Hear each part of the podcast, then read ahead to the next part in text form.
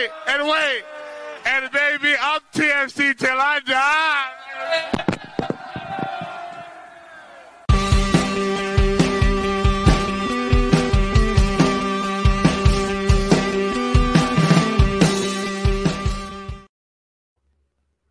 Welcome back to another edition of the Toronto Till I Die. Toronto, Toronto Till I Die podcast. My name is Michael Singh, and we've got a bunch to get to on today's episode. If you guys stick around long enough, some positive news as well, maybe some some news about the summer. But we appreciate everybody joining us once again yeah, we're already seeing the oh Danny Dichio chance in the chat. Shout out, happy anniversary, says Last Crime One. That just means it's a great day to be doing the podcast today. Unfortunately, back to back weeks, there's no Mitchell Tierney or Jeffrey Pinesker on today's edition. Jeff, he says he's not doing it because of the Arsenal Tottenham game, but I'll leave that up to you guys to to decide. Mitch, Mitch is still trying to get the time change right, as as we we pointed out a couple weeks back. Mitch is, isn't very good with time changes. So no Mitch, no Jeff, but we've made a call to the bench, bringing on one of our super subs, the host of our sister show at the Tunnel Club, Sean. What's going on, man? Thank you for doing this. Yeah, you're very welcome. No problem at all. You know, uh, I actually took the afternoon off so I could actually relax and do the show versus doing it while I'm in my car. Oh my God. That is, we appreciate that. We appreciate the dedication. I'm sure our listeners will as well. And it's always great to get a, a unique, fresh voice on the show. Put me and Mitch, Jeff back in check, you know, maybe bring us back to reality. And that's sort of what's been happening right now with Toronto FC. Uh, I wrote about this, you know, earlier this week. It's been a little bit of a reality check with the Reds. They've now lost four straight games after a I would say the most front. This includes two losses to FC Cincinnati, by the way, but I would still say the most frustrating loss of this recent run, at least. You know that one 0 defeat to the Vancouver Whitecaps.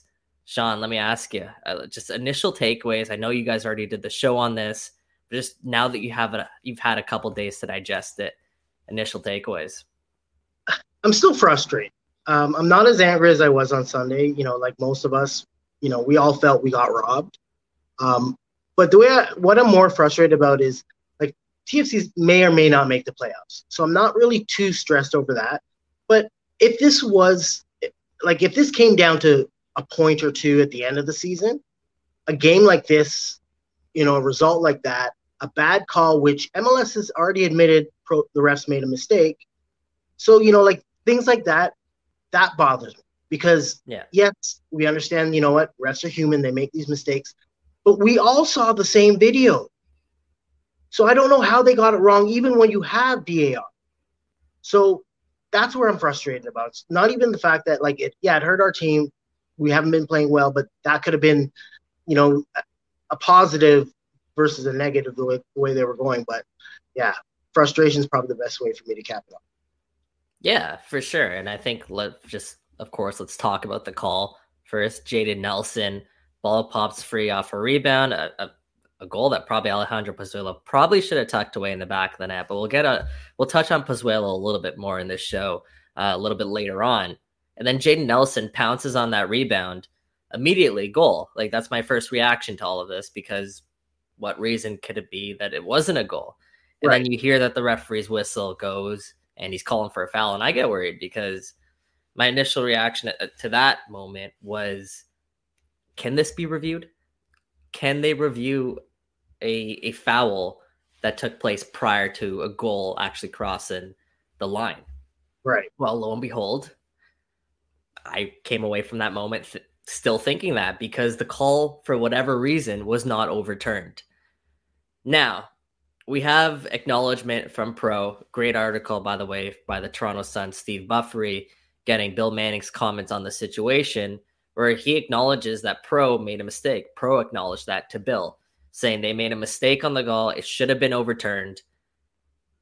Now, I actually I had the opportunity to talk to Bob Bradley about this yesterday, get his reaction because we heard it after the game.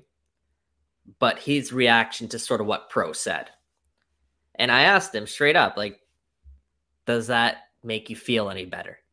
That Pro acknowledged the fact that they're they made a mistake, and it, Bob Bradley is as blunt as it comes, and he's just straight up like, no, like it it, it doesn't make me feel better, and it's not like we get points back because of it.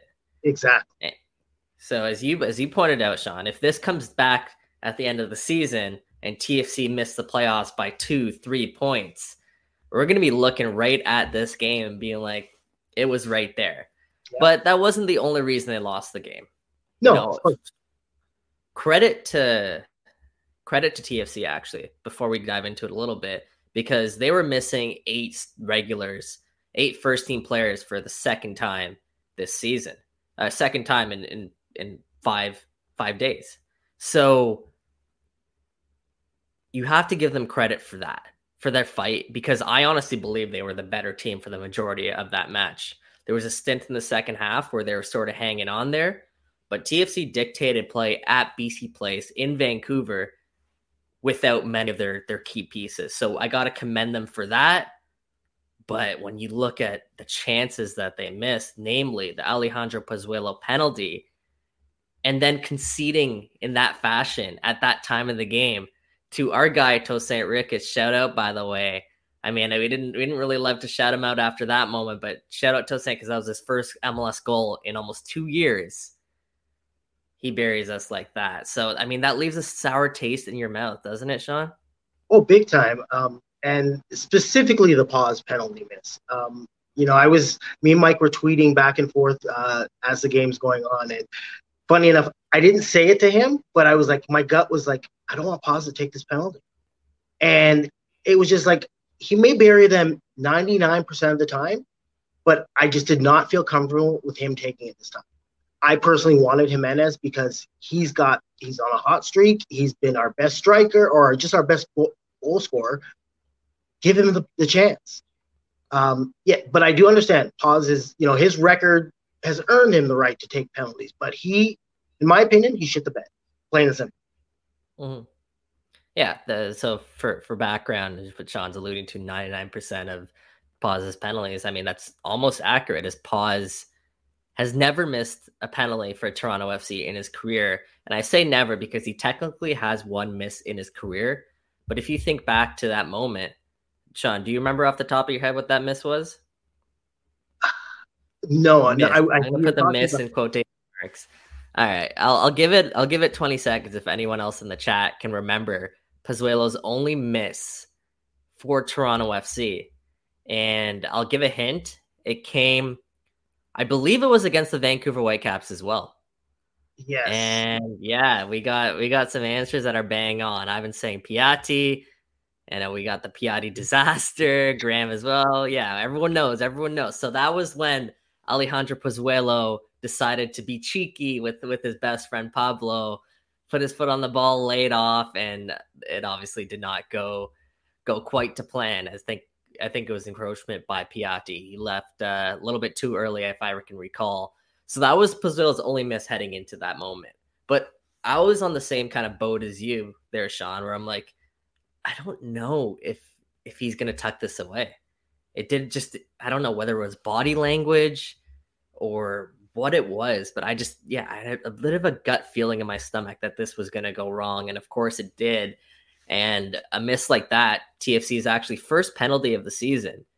Um miss like that comes back to bite you in the butt. So, you know, it, yes, pro did TFC some harm, a lot of harm, but at the same time, TFC did themselves no favor with Pozuelo's missed penalty and, of course, the missed chances. So now we're looking at, at four straight losses.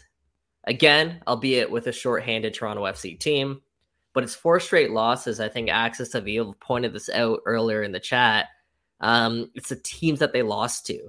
Vancouver was in last place in Major League Soccer. They, I mean, come on, our second team, which is what I tweeted this out. It was virtually our second team out there, plus a few other players that pretty much played them off their own park and they couldn't come away with a victory. And that was, as Axis of Evil is pointing out, that was after a huge win against Philadelphia. So their momentum was riding high. They kind of got humbled in New York, and then it's been sort of downhill from there. So Sean, let me let me ask you, how how can we really sum up this this recent poor stretch from Toronto FC, these last four games? How do you sum it up? I think that I think the biggest problem from a fan's perspective is the wins, especially when you count the win against Philly and the one before that against DC. I think we kind of may have gotten too high. Yeah. And these losses, I mean, more than New York loss, because let's be real, the last three losses are somewhat unexplainable when you look on paper who the opponent was, right? Even with a weakened lineup, you still figured we've got enough strength within a, a weaker team to handle FC Cincinnati and Vancouver Whitecaps. So I think we're back down to like we're not as bad as we've looked in say the last two or three games, but we're mm-hmm. definitely not as good as we look when we play Philly. We're we're gonna we are potentially might be fighting for a playoff team. That's where we're at. We're not somewhere in the middle. Close to, yeah. But we're still not like, you know, we're a few pieces away from maybe making that that run. But again, I still don't think I think we're I don't think we need to focus so solely on the playoffs this season. Because I think that would be a bonus, like icing on the cake. But I think mm-hmm. getting the team to buy into the Bob Bradley system is the should be the priority. So, yeah, I think we're more on the lower end of the middle pack. Yeah, it's funny that you're you're talking about the expectations of this team this year because that was an answer I tried to get out of a couple people yesterday. So first, I talked to Jacob Shaffelburg, and I asked him that how confident, I guess, are you that this team, as currently constructed, and perhaps you know with addition of a few pieces in the summer, how confident are you that they can compete for an MLS Cup this year? And of course, you know, Shaffelburg, a player on the team, confident, right? That's pretty much what his answer was. He said, once we get everyone going, everything everything's health, everyone's healthy. You know, we've gone through a really pretty rough stretch. We've been pretty unlucky. Once we start getting some of those bounces, I I fully believe that this team can compete for an MLS Cup. And then I then I pose the same question to Bob Bradley, and he doesn't want to publicly disclose any expectations for this team. He essentially dodged the question and went on a pretty uh, pretty good tangent about how it, it, it's hard work, and that's what they're trying to do with all of this hard work. Didn't really say we're going to compete for an MLS Cup this year. I'm confident we're going to do it. Didn't say we're not going to do it, but kind of just is shying away from that expectation. So is that a is that a good move, Sean, in your opinion, that he doesn't have to to come out and say this is what we're trying to do? Because we do know that this is going to be a long term rebuild and a long term project. But there is still a part of me that feels with the addition of Lorenzo and a couple other notable pieces, they could potentially be a dark horse here. Potentially, yes. But but the bigger concern for me is that how far will they drop between now and what mid end of July when Insigne is here? Like that's almost two months, over two months. In fact, if you're looking time frame from right now, that's a lot He'll of be here July se- July second. Okay, so basically, just, so just under, but six I mean, matches. are they, he'll be at the halfway point of the year. Right. So six more matches. I mean, I mean they have the enough that they can be uh, the kind of team nobody really wants to play in a one-off playoff, right? But are they deep enough to go far? I don't know. Right? Even with if people because I just don't see everybody fully gelling by the end of the season because I still think there's players that just won't be that are here right now that won't be here next year.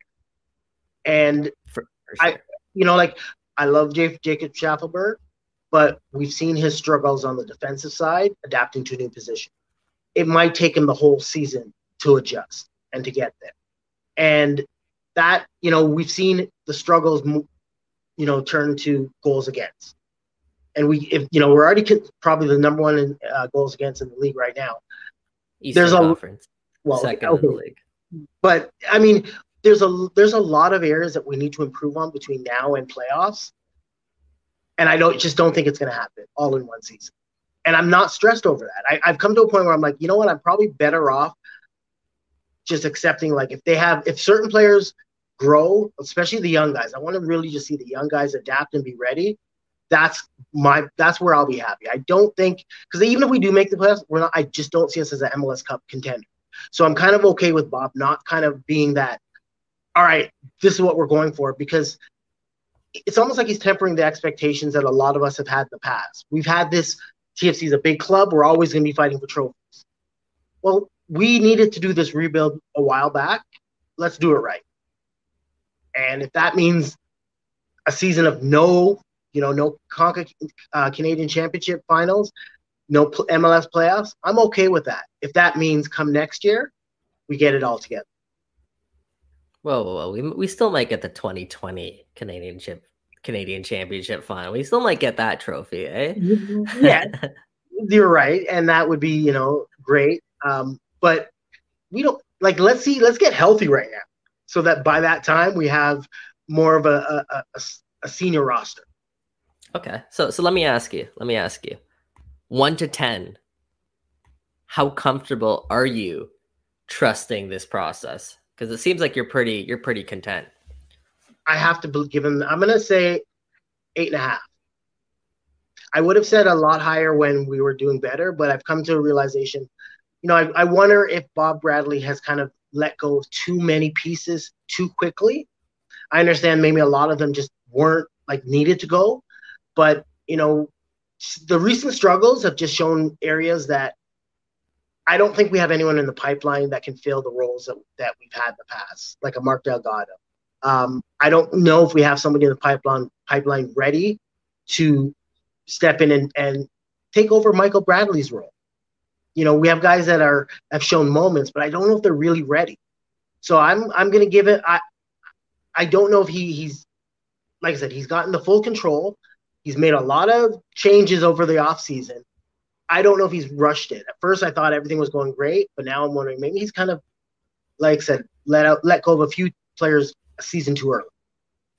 You mentioned an interesting point with Michael Bradley, and I actually don't have this on the rundown, so I'm going to kind of put Sean on the spot here.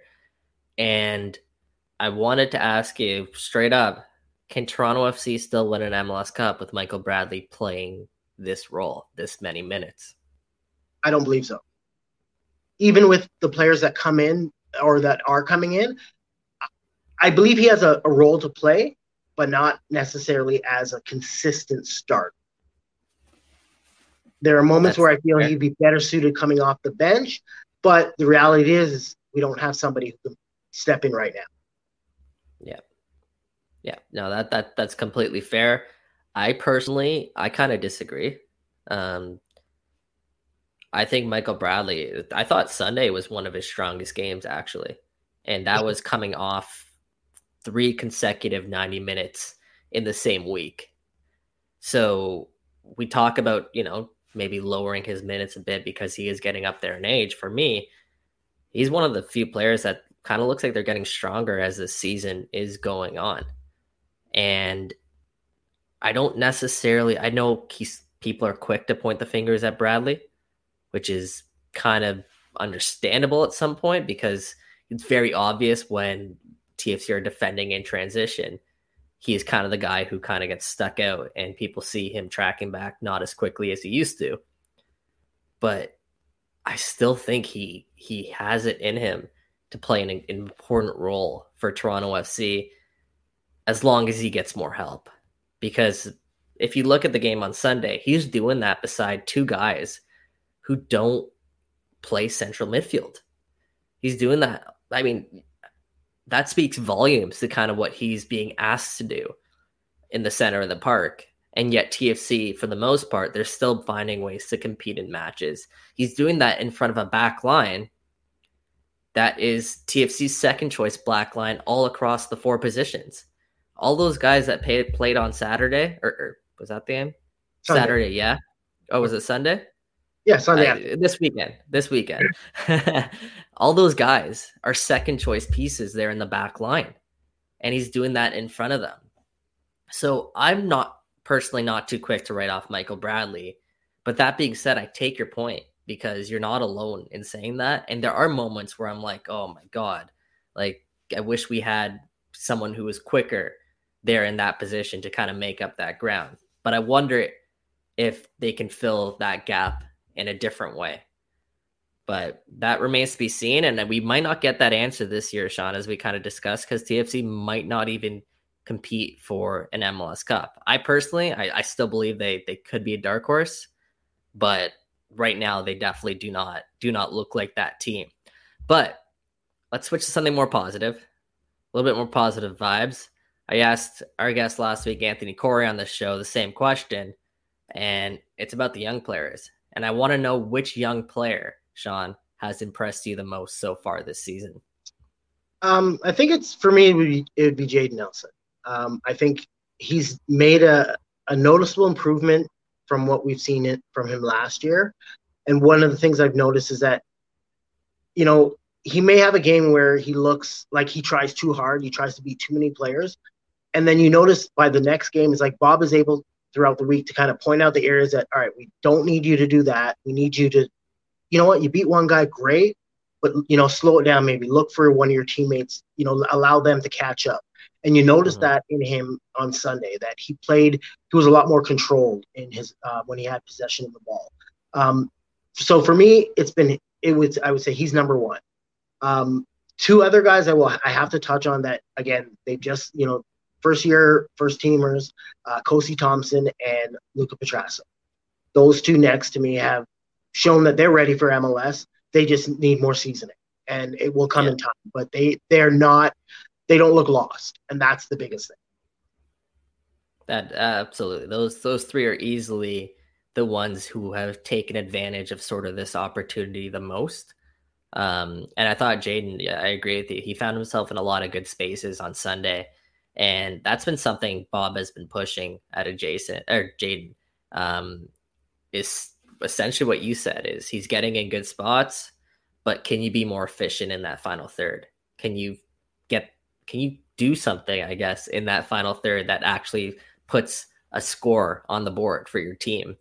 Because you know he has the talent. You know he can take on defenders 1v1. He can get himself in, in dangerous positions almost better than anyone else on this team right now. Can you take advantage? And that'll be what we'll have to watch uh, out of Jayden Nelson. But I'm with you. Like this guy looks like a completely different player than we saw last season. He's playing with a lot more confidence. Yeah. Um, and you could you were literally seeing the development in front of our eyes. I'm I'm interested to see kind of what he looks like come the end of the year and how much he has broken through because unlucky for him on the weekend not to get that goal. Uh, it would have been his second of the season. Go ahead, Sean. So here's a question because me and Mike were talking about this. Um, what's going to happen when Insigne comes? Where is Jade Nelson going to play? Yeah, it's a it's a great question, and I think that's something Jayden actually knows. He, he's known that since the start of the season that when Insigne does arrive, it's going to be tight for minutes for him. Now, I would say he'll be a player that comes off the bench, and that's a great luxury for TFC to have because now it's not just Jayden Nelson, the kid with an a, a incredible amount of talent being thrown into the game to give you energy. Now it's Jayden Nelson, the kid with an incredible amount of talent, who has legitimate MLS minutes under his belt, coming off the bench and trying to make a difference in the ma- in the match. As right. Axis is saying in the chat, he would be dangerous with with his fresh legs, but he won't be the only one that's going to have to move to to the bench come the summertime because we're looking at guys like, for example, Luca Petrasso, what a luxury it is bringing some guy like Luca Petrasso off the bench in the summer or Jacob Shaffelburg. What a luxury Jacob Shaffelburg's legs would be off the bench. And all of a sudden, now we're talking about a little bit of a deeper Toronto FC team. Uh, I will also like to note to your question is Jayden's also capable of playing anywhere across sort of that front three as well as the number 10. So he's shown already this season he can play on the right wing. Um, and I think it's going to be some good, healthy competition just for everybody um, across that front three, front four. So yeah, minutes will def- definitely be tougher to come by for Jayden, and that's why this this stretch of games is so important for him to kind of take advantage.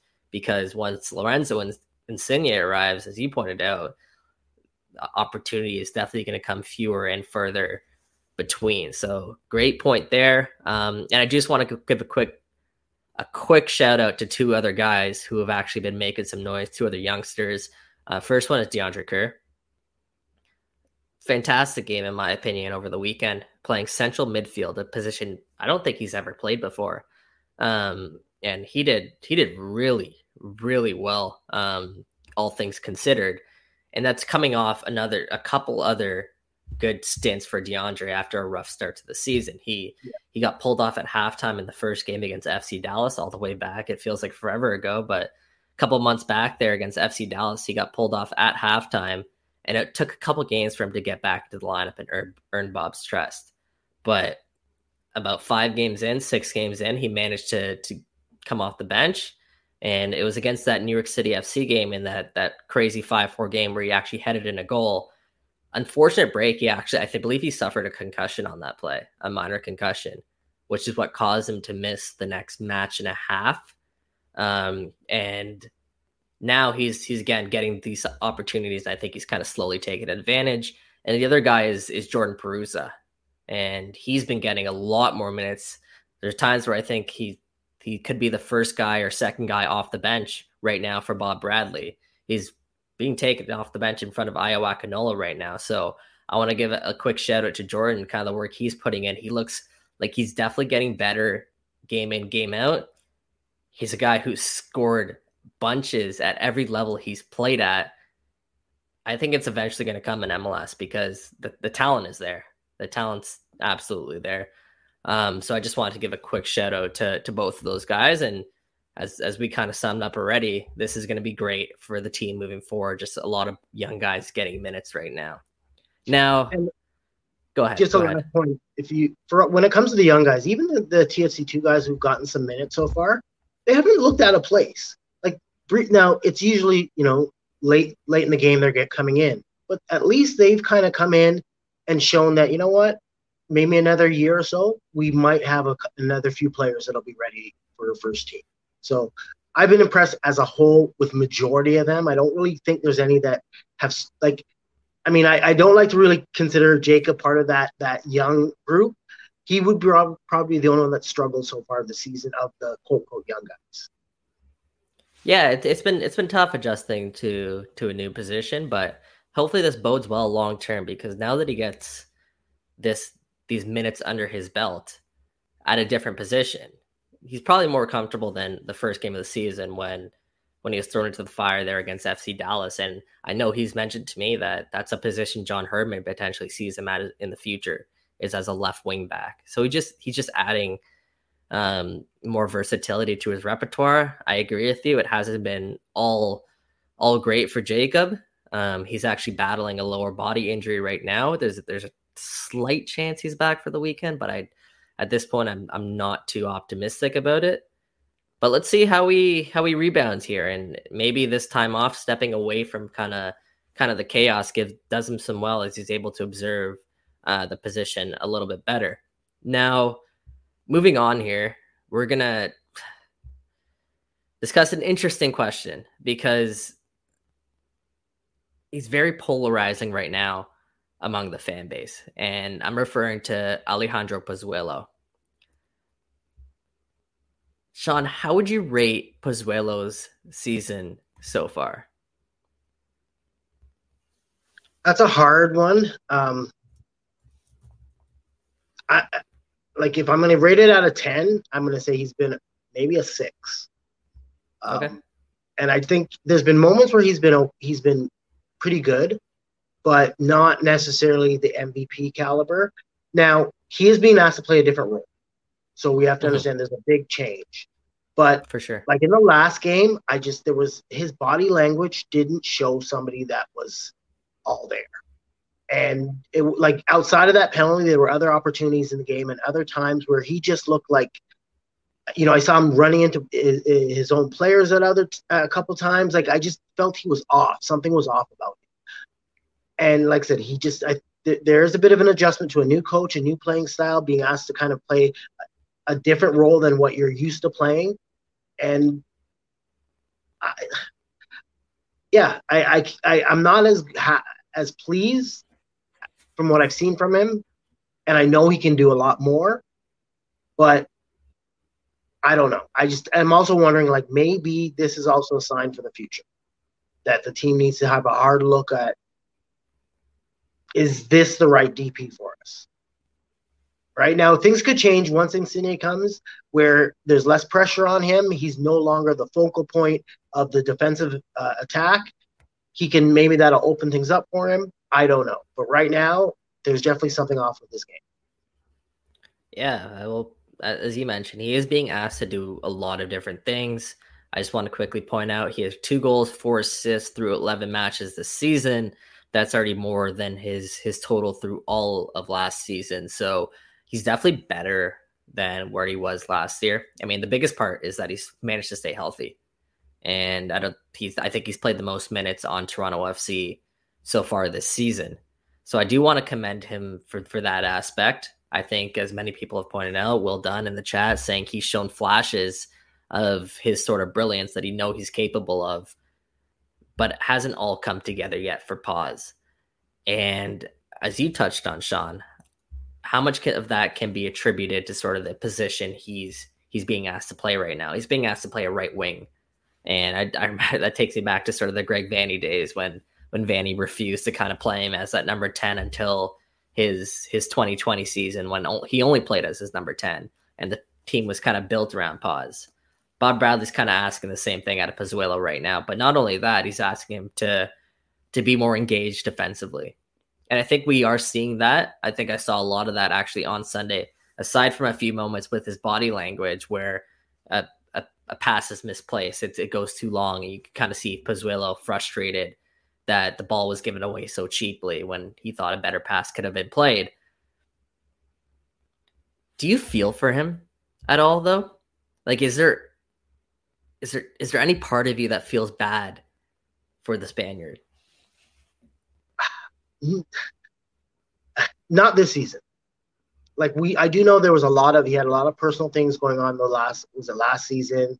Um, plus yeah. with you know, his family being away. There was last season was a rough season off, you know, especially uh, um, everything outside of uh, the team. But I, I can't really feel bad. Like it's it, this is a professional game. You've got to be able to, you know, like a player can't always get it, get what he wants. There's 11 mm-hmm. players on the pitch. It's important that every player plays their role. And I understand that he's more comfortable in a certain role, but it's not always what you don't always get what you want in life. Sometimes you got to be yeah right? And I, I agree. Defensively, he's shown he's definitely um, bought into that. I mean, there's moments where yeah, he could do better, but that's not that has not been the focal point of his game. So I'm not going to stress over that. But yeah, I do. I, I can't feel bad. The reason I'm asking is not necessarily because what he's being asked to do, but it's it's about the players around him. Like here, asking Pozuelo to link up with Jayden Nelson, DeAndre Kerr, anyone else coming off like Luca Petrasso, Kadin Chung, Kosi Thompson. You got to imagine that it's frustrating. Yeah, as Grant's pointing out and, and Ravi as well pointed out in the chat, it's got to be frustrating for for him to have to constantly try and work with. And this isn't a shot at the young guys because their futures are so bright but just guys who are not. I, I don't want to say they're they're not MLS ready because they are MLS ready, but they're not starting caliber players at this moment in their career. Would you say that part might be a little bit frustrating for him, especially when you consider that this is a contract year for Pozuelo, maybe the last year before he gets his big deal? Now, do you kind of understand where that frustration, uh, where I'm asking that question from at least? yeah, I can definitely see that, especially with, I mean, every game he's playing around different players. So it's also, he's not able to build any, you know, build any kind of, uh, what's the word I'm looking for? Uh, but essentially, relationship. Yeah, yeah, he can't build any relation with with because you know one game he's got one person playing on his left, next game it's somebody different. You know, so how can he get used to a, a player, or how can a player get used to what he is expected of him? when literally every week he's playing with somebody different, right? So I definitely can see the frustration and understand that part of it, and it, it, that must suck from any, you know, especially when you're an elite player and you kind of, in prior to this year, you at least had certain players that you knew could do certain things, and you didn't have to it was just a little bit more. It became started to become more natural with the guys around you. Now you have again, uh, not uh, uh, not to blame any of the young guys, but now you've got a whole cast of young, fresh faces who will make mistakes, yeah. and it's frustrating, right? Even from yeah. us from a fan, just watching the mistakes they make sometimes, like really. You so you can only imagine how they're young, yeah, right. So it's got to be even worse when you're right next to that player and you're playing with him. And that pass effects could have been, you know, if the pass came back to you, maybe you could have done something special with it, right? So I can see that mm-hmm. that that frustration. I can definitely understand. For sure. And and Poz is a guy, he'll never come out and say it. Like he he always says the right things. He's always supportive of the young players, but I just feel like you can see it kind of building up at times, especially during that Vancouver game where where that is boiling up a little bit and and he's gonna have to stay patient or remain patient because there's help coming. There's there's help on the way to kind of play up to the the caliber that he's he wants to be playing to see the kind of things that he's seeing. Um, because right now he's on a little bit of a different page than than a lot of his teammates. Um, one of the guys is not Jesus Jimenez. They've obviously formed a really good relationship up top there, but they're too isolated at times. And I think that's kind of where the biggest um, gap is right now between between Pozuelo and sort of the rest of the team is that I, I feel like they find themselves too isolated sometimes and they're just not on the same page. So I almost think it's it's a bit unfair to judge Pozuelo through the first 11 matches of the season because of what the task, I guess, of what he's being asked to do here. He's being asked to essentially carry the offense along with Jimenez for this team right now, alongside a bunch of, of 19 year olds. And I just, I think that's a little bit unfair for us to judge him through that lens, at least. But I'm going to make you do it anyways, because this is Toronto Till I Die, and that's what we do on this show. So if you had to put your GM hat on right now, Sean, if you were in Bob Bradley's shoes, Bill Manning's shoes, would you resign Alejandro Pozuelo? Do I get to choose uh, what type of contract I'm giving him? It's a DP contract. No. If I'm just making the decision right now today, no, I'm not resigning to a DP. Now my answer can will most likely change at the end of the season, but again, yeah. right now, no. I'm I would be comfortable TAM or whatever GAM or whatever we can give him, but not not DP. Like a like a Michael Bradley max TAM contract. I'm fine with something with because it, we still has a DP. We still have DP money that we can give towards maybe yeah a, a younger, you know, somebody that we will want to have for a couple DP contracts. You know, somebody in you know maybe go for that young DP that we we need to to to, to sign versus focusing on guys who've already established. You know, I don't know, but I, I no. right now, no, I'm not giving it to him. No, that's fair, and I imagine you're you're certainly not alone in sort of that sentiment, especially because us, a lot of TFC fans, we, we definitely have PTSD from from the Jozy Altidore signing at around this age because Poz is now not on the uh, the better side of thirty right now, so. Who knows what the next couple years for look looks like for him? But what I'll, what I'll say is, his class it's it's never going to go away like he no. is a player that I believe is going to age better than others because he's not as reliant on sort of his physical ability. So that's the one thing. Second is again what we talked about already is what will what will this look like in in a couple of months? What kind of player will he look like in a couple of months? But the biggest factor between all of this is what does Bob Bradley think of Pozuelo? And I get the sense that he's not I don't want to say he's not a fan of his, but he's not the biggest fan of of Pozuelo's. In terms, I'm not sure that Pozuelo is Bob Bradley's type of player, and right. if he's going to be the guy running the club, then it ultimately comes down to that relationship between the two. And I again, I, I get the sense that it's it's not as smooth sailing as as maybe one would hope between a designated player and, and a coach. But if there's a way that TFC can convince Pozuelo to sign an allocated max TM contract all in all day 150,000%. You don't even have to think about it. And you might be onto something there because Michael Bradley's contract does expire at the end of the season, there goes that allocation money that we've kind of been investing in him. He told me that money is going to be the last thing anybody ever has to worry about when it comes down to his contract discussions moving forward. You know, he doesn't care about money. It's going to be what what's best for the club. Now you have to wonder if there is a way they kind of get that done between Pozuelo and the club. That would be super exciting. I think that would turn TFC into a perennial contender as long as Pozuelo is here because as I mentioned, I just I feel like he'll age like a fine wine, just the, the quality that he has. But again, it's up to Bob Bradley to decide that. Yeah. So let's kind of shift gears a bit and looking at the team now as a whole. You mentioned that they do need help. So, Sean, what positions do you think TFC need to shore up this summer? The problem is, is I just don't see it all happening this summer. But I, mm-hmm. I still think they need defensive help. Um, and I'm, I think you need a versatile wing back and another center back uh, because we've already seen Mavinga's health is a, is going to be a concern moving forward for the rest of the year. I think O'Neill's played amazing, but he's we should not have to rely on him playing 90 week in week out. Mm-hmm. And you know, I've for the most part been impressed with Salcedo, but I want to see him on the pitch more than I want to read about pitch, right? Um, and MacNaughton's looked okay, but again, I think we need to strengthen up to add two defenders again, a, a versatile wing back that can play either side, another CB, and at least one, at least one midfield. Right, and this is outside of his Insigne coming in.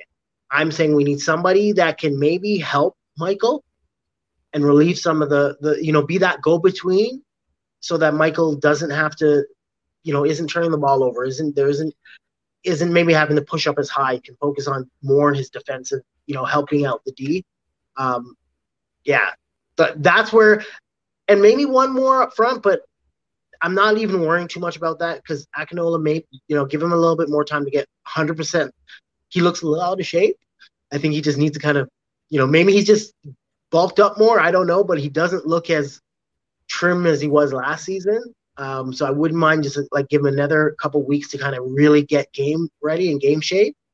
And I think he can be an addition for up front. But for now, I think a, a mid or two and two Ds. Yeah, I, I again, like yeah, I think that you're kind of speaking for the fan base here. Definitely sees a lot of the same things. Um, I'll pose. I said this to Anthony last week, and I'll pose the same question to you. You said a midfielder there is there any potential that Noble Okello or Ralph Priso are able to kind of step in and fill the voids, fill that void um, alongside Osorio, who obviously starts there with Bradley? I don't know. The little bit I've seen of both of them so far, this I mean, Ralph hasn't really played much since he's come back from injury, and Noble's played a bit, then he's been on injured again. So it's they haven't really gotten been on the pitch enough to really say whether they can, but I don't know if they're ready. Right. What and about I the Ralph from last season? The Ralph. See, I was very impressed with the Ralph from last season. I re, I thought yeah. the upside on him along Michael Bradley was a great sign. I thought of the young guys, to me, he was the standout last season. Yeah. Right until he got hurt. Um, but again, he's we haven't seen him this year, so it's really hard to give him to judge if he's if he can step in. Um, I think there's there's a lot of ex- expectations that one of these two can do it, or maybe uh, you know between the two of them, you know, allowing one to get a start one week, then you know rotating like it could be something like that. But I kind of want to see somebody with a little bit more flair to their game. You know, somebody that's going to keep the other team's midfielder and defenders on their toes. You know, again, who's that who can link up with the Ozo and Poz and and you know maybe add a, be a little bit more of a threat. I got you. I got you. Um, the reason I asked that, I actually had a really candid conversation today with Ralph Priso. Um, and yeah, it, it's been a it's been a rough stretch for Ralph. Obviously, dating back all the way to last season, and then of course his first start this year, he is only on the pitch for like three four minutes. So it's it's been tough for him. But this is a guy who, if it had if he hadn't been injured in a meaningless meaningless play, he'd be on Canada's radar right now. He he said today he probably would have got a, a call up for the Canadian men's national team. That's how good Ralph Priso was playing last year. So I know him and Bradley actually had really a really good connection last year as well. They formed a really good relationship in the middle of the park. So we have to, I think, as a fan base, we have to be more patient with with with a guy like Ralph, and I think we are. I don't think anyone really is writing Ralph Priso off right now. But I think we need to give them the opportunity to see if they can step up, be one of those guys before asking to buy another midfielder, in my opinion, at least. I know you're, I understand what you're saying because no, neither Noble or Ralph kind of fits the bill of the player that you're kind of asking for. And I would love to see that kind of player here too. I also do want to give them that opportunity because they are so young and they've shown both Ralph and Noble, in my opinion, they've shown they're capable of uh, of at least hanging in this league. And in Ralph's case, I think his ceiling is is is super high. So we'll see, kind of see how that plays out, and kind of how that midfield plays out. Uh, defense, um, I guess what I can say is TFC fans should be paying very close attention to Napoli and Genoa this weekend. Did I pronounce that right? Because I, had someone in my Twitter mentions telling me I just butcher Genoa's name, so I had to go up and go out and look it up. So hopefully, I'm doing a little bit better there. But pay very close attention to that match. Um, you know, we've talked about them a lot on this show, so just keep an eye out for an article I'm gonna drop. But just that's all I'll say there. Is just keep a very close eye on that one Sunday. Big game for for Napoli. They're trying to secure that third place ahead of Juventus, while Genoa is two points in the danger zone right now. They're they're in line to be relegated, but one win in their last two matches can kind of keep them up. And you know, the guy I'm one of the guys I'm referring to here is Domenico Criscito, Mimo Criscito, who TFC obviously, you know, they they had talks with him. They they agreed to a deal with him. Then Fabrizio comes out and says Criscito changed his mind. Okay. But keep an eye on that match, TFC fans. That that's I'll leave it at that. Now, moving on. TFC faces HFX Wanderers in the quarterfinal of the Canadian Championship. HFX coming up with a big 2 0 win over Guelph to advance to this quarterfinal matchup. It'll probably be the biggest game that HFX plays in its club history, taking on a team like Toronto FC, and definitely the biggest game they've hosted there in Halifax. And for one Toronto FC player in particular, that's a super special moment. I'm talking about Jacob Shaffelburg, of course, the Halifax native. He's impressed I mean, he's not impressed, but he's drooling over the opportunity to go back and play at home in front of his home fans. Sean, what do you what do you make of this matchup, and how special do you think that moment will be for for a kid like Jacob Shaffelburg? Oh, I'll touch on for on Jacob first. I think for him, it's I mean, it, it's it, for him, his family, the community. I think it's going to be a dream come true, right? Like you know, his family's obviously seen him play, but they actually like everyone I can imagine is going to be there. Like everyone who's second, third cousins will be like, I'm coming to that game. Yeah. If they're not, so like it, it, it's got to be like, you know, a very proud moment for him, the family, the community, you know, one of their own who's who, who fought and you know literally came out of nowhere and all of a sudden he's he's playing professional soccer because I don't think too many people in TFC land knew about this Jacob kid prior to like literally when they signed. Like, who is this guy? I didn't know no, hear anything sure. about him, right? Um, so I think it's going to be an amazing moment um, for the club. It's got to be massive. Like I'm a big CPL fan, and I have a very very soft spot for HFX. I'm actually planning a, a, a trip out this summer to go watch uh, watch them play. Maybe maybe you should go on May 24th. You know, I if I could, I would. Um, if it wasn't like that's the only disappointing thing about the Canadian Championship games that they're midweek, and it makes it hard to, you know, like last minute. No, Sean, you don't have a life. Come on. I know. You don't I have know. a life you got to do. I wish, eh? I wish it was that simple, but yeah, no, I, I, I I'm gonna be watching for sure. Like I'll take off as soon as I can from work, come straight home, and sit back and whether TFC wins or not, I'm gonna be happy just the fact that like Halifax finally gets to play a big club like TFC. Their fans get to experience like you know their fans are great.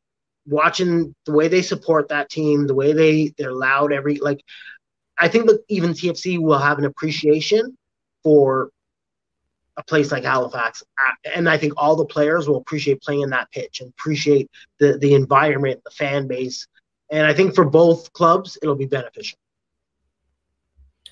So, I'll put you on the spot here. Give me a score prediction. Uh, three one Toronto. Three one Toronto. This is a Toronto FC side that doesn't have a road win since last July. Yeah, I gotta I, go do it on the road. You know, I mean, we all know they should have had one already. Uh, TFC two won this Sunday, but can see, you know, you're assuming you're gonna have, you know, majority of the guys back. Ozo should be back. Salcedo's off of um Shaft should be back. Shaft should he'll do whatever he can to make sure he's playing. so we all anticipate. So I think it'll be a good game. You know, you'll have Akinola probably by that point We'll we'll be ready to maybe he'll get a start, right? That'll be a game where you give the a young Canadian like him or Jordan Cruiser at the start. Um Kadin Chung, think, Lukas MacNaughton. Yeah, that role, they they're gonna be, you know, they're gonna be, you know, hungry to get out there and show them that you know, they earn their their TFC uh, deals, right? And I think there's going to be, you know, there has to be a one or two guys on HFX that be like want to show that, yeah, you guys are the big club, but we can play with you. Aidan Daniels. Former T, yeah, he just scored a nice one um, against Guelph. So you know yeah. he'll be he'll be hungry to show TFC that maybe they gave up on him too quickly. For sure, and that's what the beauty of the CPL is. Is you can see every year they're kind of taking strides forward, taking steps forward. And last year we got a we got a decent indication of the measuring stick between the the CPL and TFC when TFC played York. Of course, it was on a crazy night, just full of rain. So I'm not sure how much you can exactly you can take away from that game. I think TFC ended up winning it 4 0. Cold and wet. Yeah, best way to describe it. And probably could get blown over if you're just walking because the wind was so strong that night. TFC won 4 0 but it's probably a game they could have made a little bit uglier. And then they had the Pacific game, and I believe that finished 2 1 with Pacific making a late push for that comeback. But again, I think that's a TFC team that dominated the majority of that match. Agree. HF, HFX isn't the best team in the Canadian Premier League, but I, I want to see how they measure up now to a, to a TFC team. I still think TFC should blow them out of the park, especially this version of TFC, which I think is the best version of TFC in over a year. So I want to see kind of where they measure up, where they stack up. But this is the beauty of these types of games. We never used to be able to have these types of games. And now with the infrastructure of the Canadian Premier League, we can now see them in a tournament like the Canadian Championship. So it's going to be a pretty special night down there in Halifax, and it's a pretty special night for Jacob Shaffelburg. I keep plugging my pieces, but of course, I'm going to have to do this piece because I had a really good conversation with Jacob. I believe it was yesterday we had a really good conversation about what this moment kind of means to him. And he essentially said he doesn't think there's anything cooler um, that he can think of that would sort of top this moment. He said it's the coolest thing ever for him. So I'll uh I'll be putting that out a little bit closer to the game. Finally, Sean, appreciate your time, but let's let's wrap up on one more topic and we're gonna shift gears a bit. We're gonna go to Canada soccer. And the Canadian men's national team today confirming that they have set up a friendly with Iran at BC Place Place in Vancouver on June the 5th. that's the first game of, of three in that window. They'll also play Curacao on the 9th before heading to Honduras and playing them on the 13th. So first let's start with the Iran game. What are what's your reaction? What are your thoughts on the opponent? Do you think that Canada get get a good job here getting Iran? Um it's hard to say. I guess cuz I've seen some people say that you know I guess it's kind of a, a, a measuring stick somewhat for what they'll face when they um,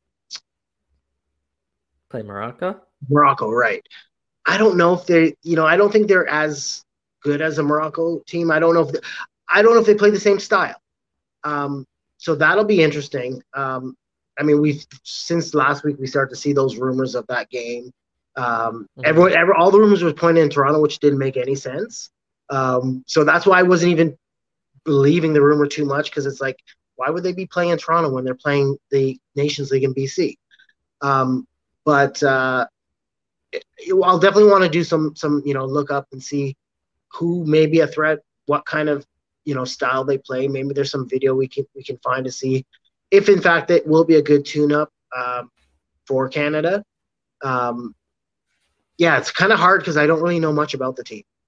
Yeah, I think I don't think anyone really knows too much about Iran. I don't, I don't know if many people can name more than two or three players on the Iran national team, but they're ranked 21st in the world. And interestingly enough, they're in USA's group alongside England and potentially Wales, Scotland, or Ukraine. That's the fourth team. Kind of, we're still waiting to see how that unfolds, obviously.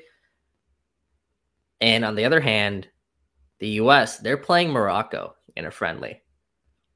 And I forget who it was. It might have been Ollie, Olive, Oliver Platt, who pointed this out.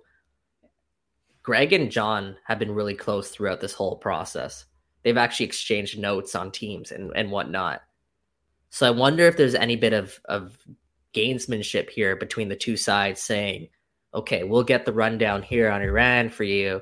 You give us the rundown on Morocco and maybe that way we can get a little bit of an advantage. But second to that is also Iran is it, they're ahead of Canada right now in the FIFA in the FIFA World Rankings. They're a team that always plays in the World Cup for the most part. Um, they're experienced. They, I believe, that the number one ranked side in in Asia there. So it's a good measuring stick for for Canada because it's not like they're going to go out there and completely get blown out of the park facing a team like like Germany or or France. They're not facing one of those big dogs that could perhaps maybe nick their confidence, nick their confidence. Right? It's it's a team that could they could really, I believe, compete against. And for what I've heard, they play a similar style to Canada, where it's really high energy, high tempo. I think we've seen that also in past World Cups. So I think it's a good start, at least for for Canada. I know they're scheduling some more friendlies, and what I'll say is they're really ambitious with the other teams that they're trying to get right now. Ambitious with a couple teams in South America. I've heard that they're trying to land a friendly with. So stay tuned for some more men's national team friendly news. I believe that's more so to to September, okay. more, but but we'll see kind of how that plays out. But at least it'll be a busy window. Uh, Curacao and and uh, Honduras as well to wrap that up in the Nations League, and we'll see if some some new names get called up. I saw Raheem Edwards chat or shout in the chat. He, he deserved it. He deserves he it. He did. He was on their short list uh, for the last one. John Herdman did confirm that that he was eligible to kind of be called up for that final game.